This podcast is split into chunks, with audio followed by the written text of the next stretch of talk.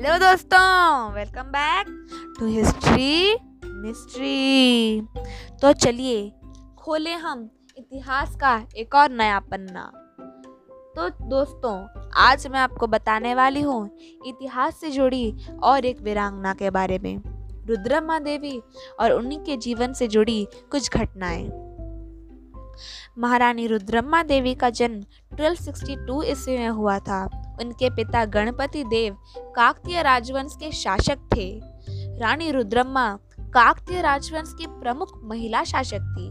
रुद्रम्मा देवी 1262 से 1275 तक कुशलता से काकतीय राजवंश का शासन करती रही। एक स्त्री होकर भी उन्होंने काकतीय राजवंश की रक्षा में कोई भी कसर नहीं छोड़ी थी। अब हम रुद्रमा देवी के प्रारंभिक जीवन के बारे में कुछ बात करेंगे। उनके पिता गणपति देव को कोई भी पुत्र नहीं था, बस केवल दो तो पुत्री थी, एक रुद्रम्मा और दूसरी जिनफरमा देवी। उन दिनों ऐसा माना जाता था कि शासन कार्य सिर्फ़ पुरुषों के हाथों पर ही न्यस्त था। फिर भी बहुत सी महिलाएँ ऐसी थी जिन्होंने अपने शुद्ध बुद्ध से शासन काल को जारी रखा।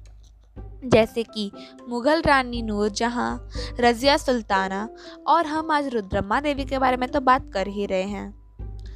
उन दिनों ऐसी कोई रूल चल रही थी, इसीलिए उनके पिताजी समाज से डर कर और पहले जब ऐसा एक और बार हुआ था तो फिर उनके संबंधियों ने शासन अपने हाथ ले लिया था और काकतीय राजवंश के सभी प्रजाओं के ऊपर बहुत ज़्यादा ही ठेस डाला था, उनको वो बहुत ज़्यादा ही काम करवा रहे थे, अपनी गुलाम की तरह रख रहे थे।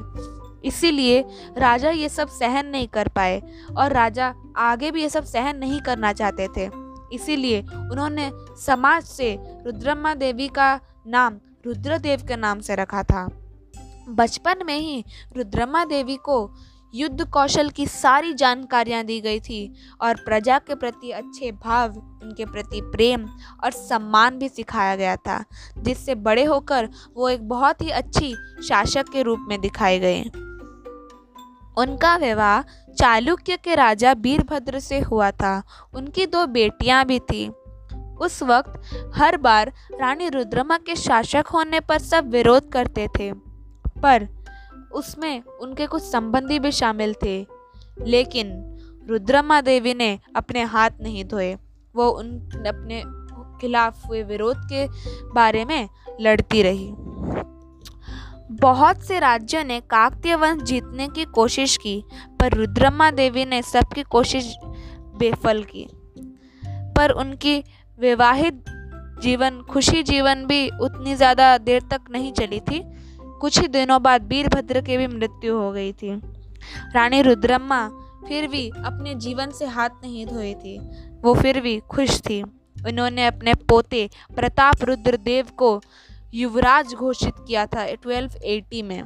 1285 में चोला और हुएशा ने मिलकर हमला किया था काकतीय राजवंश पर, जिसके खिलाफ रुद्रम्मा देवी और उनके पोते प्रताप रुद्रदेव ने बहुत ही अच्छे से उनसे फाइट की थी, जिसमें उन्होंने अपने दुश्मनों के दांत खट्टे कर दिए थे। तो ये थी दोस्तों रुद्रमा देवी की जीवन कथा।